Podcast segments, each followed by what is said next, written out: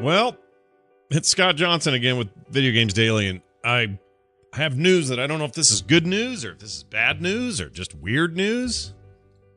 It is news, though. Snapchat might be getting into gaming. Yeah, that's right. League, League, League of Legends owner Tencent has invested big time in the social media platform, despite the fact that it's been uh, performing poorly on the stock market lately. Uh, but anyway, Snap's been trying to make things happen. Their uh, share price has been falling and failing, really, since their IPO back in March. And uh, video games might be the thing. That's the word from Reuters, anyway, who reports that a Snap investor, that being Tencent, the owner of League of Legends, believes video games and ad sales could help improve Snap's bottom line. Though specifics on this are unclear at this point.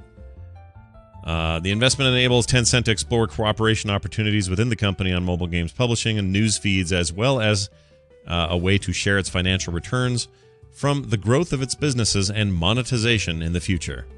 Jeez. That's a statement from Tencent to Reuters. Snap declined to comment when approached by uh, the same news organization.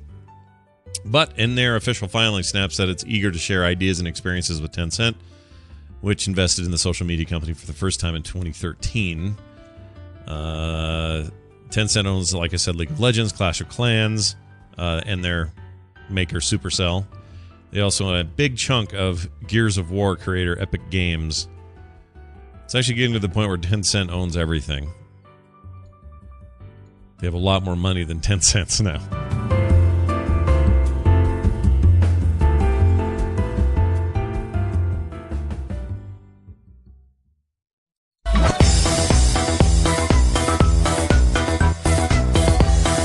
Guess the pressure got to him. Electronic Arts is slashing Battlefront 2 unlock hero costs after the backlash they've been experiencing. I don't know if you guys heard about this, but the uh, the Reddit reply they made to a user uh, from an official EA account is the most downvoted in history. Over 300,000 downvotes.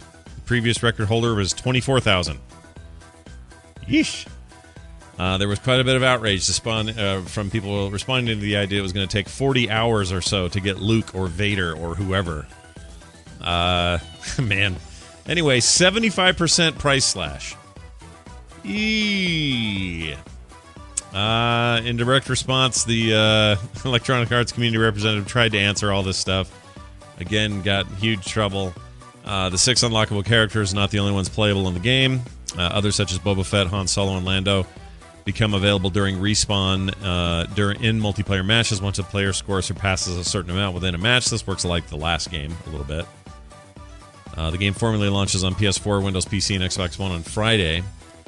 The costs uh, were ridiculous, and now they've been slashed. 75%. It's not a sale, it's permanent.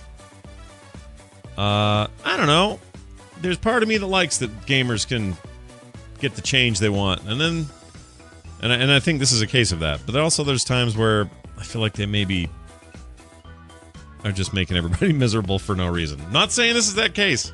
I know this is a big deal, and I get it, and I'm totally for what they're doing. That is to say, them slashing the price and the and and the players, you know, speaking up, speaking with their dollars. That's what's going to make change around here.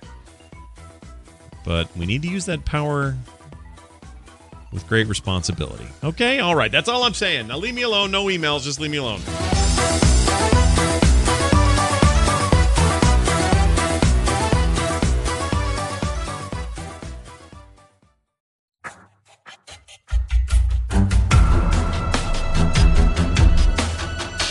Hulu, you know, the, the TV streaming service, Hulu, they're working on a live action Hitman series and the creator of John Wick will write and produce.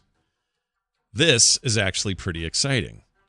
IO Interactive's Hitman's getting another live action adaptation, not in the form of another crappy movie. Those were both pretty bad. Uh, Deadline reports that Fox 21 Television Studios and Hulu are in the uh, talks and development uh, stage for a new series based on The Assassin. Again, with John Wick creator Derek Kolstad. He's going to write the thing. Uh, he also wrote the uh, script for the upcoming John Wick 3, Chapter 3, rather, which is scheduled to hit theaters in 2019. Love those first two movies. Seems about the right guy to hire, doesn't it? Pretty solid. anyway, there are uh, currently two Hitman games in development. IO Interactive has already confirmed it's working on a new Hitman game, but recently said it does not plan to start talking about the project until sometime next year. Probably E3 is my thinking.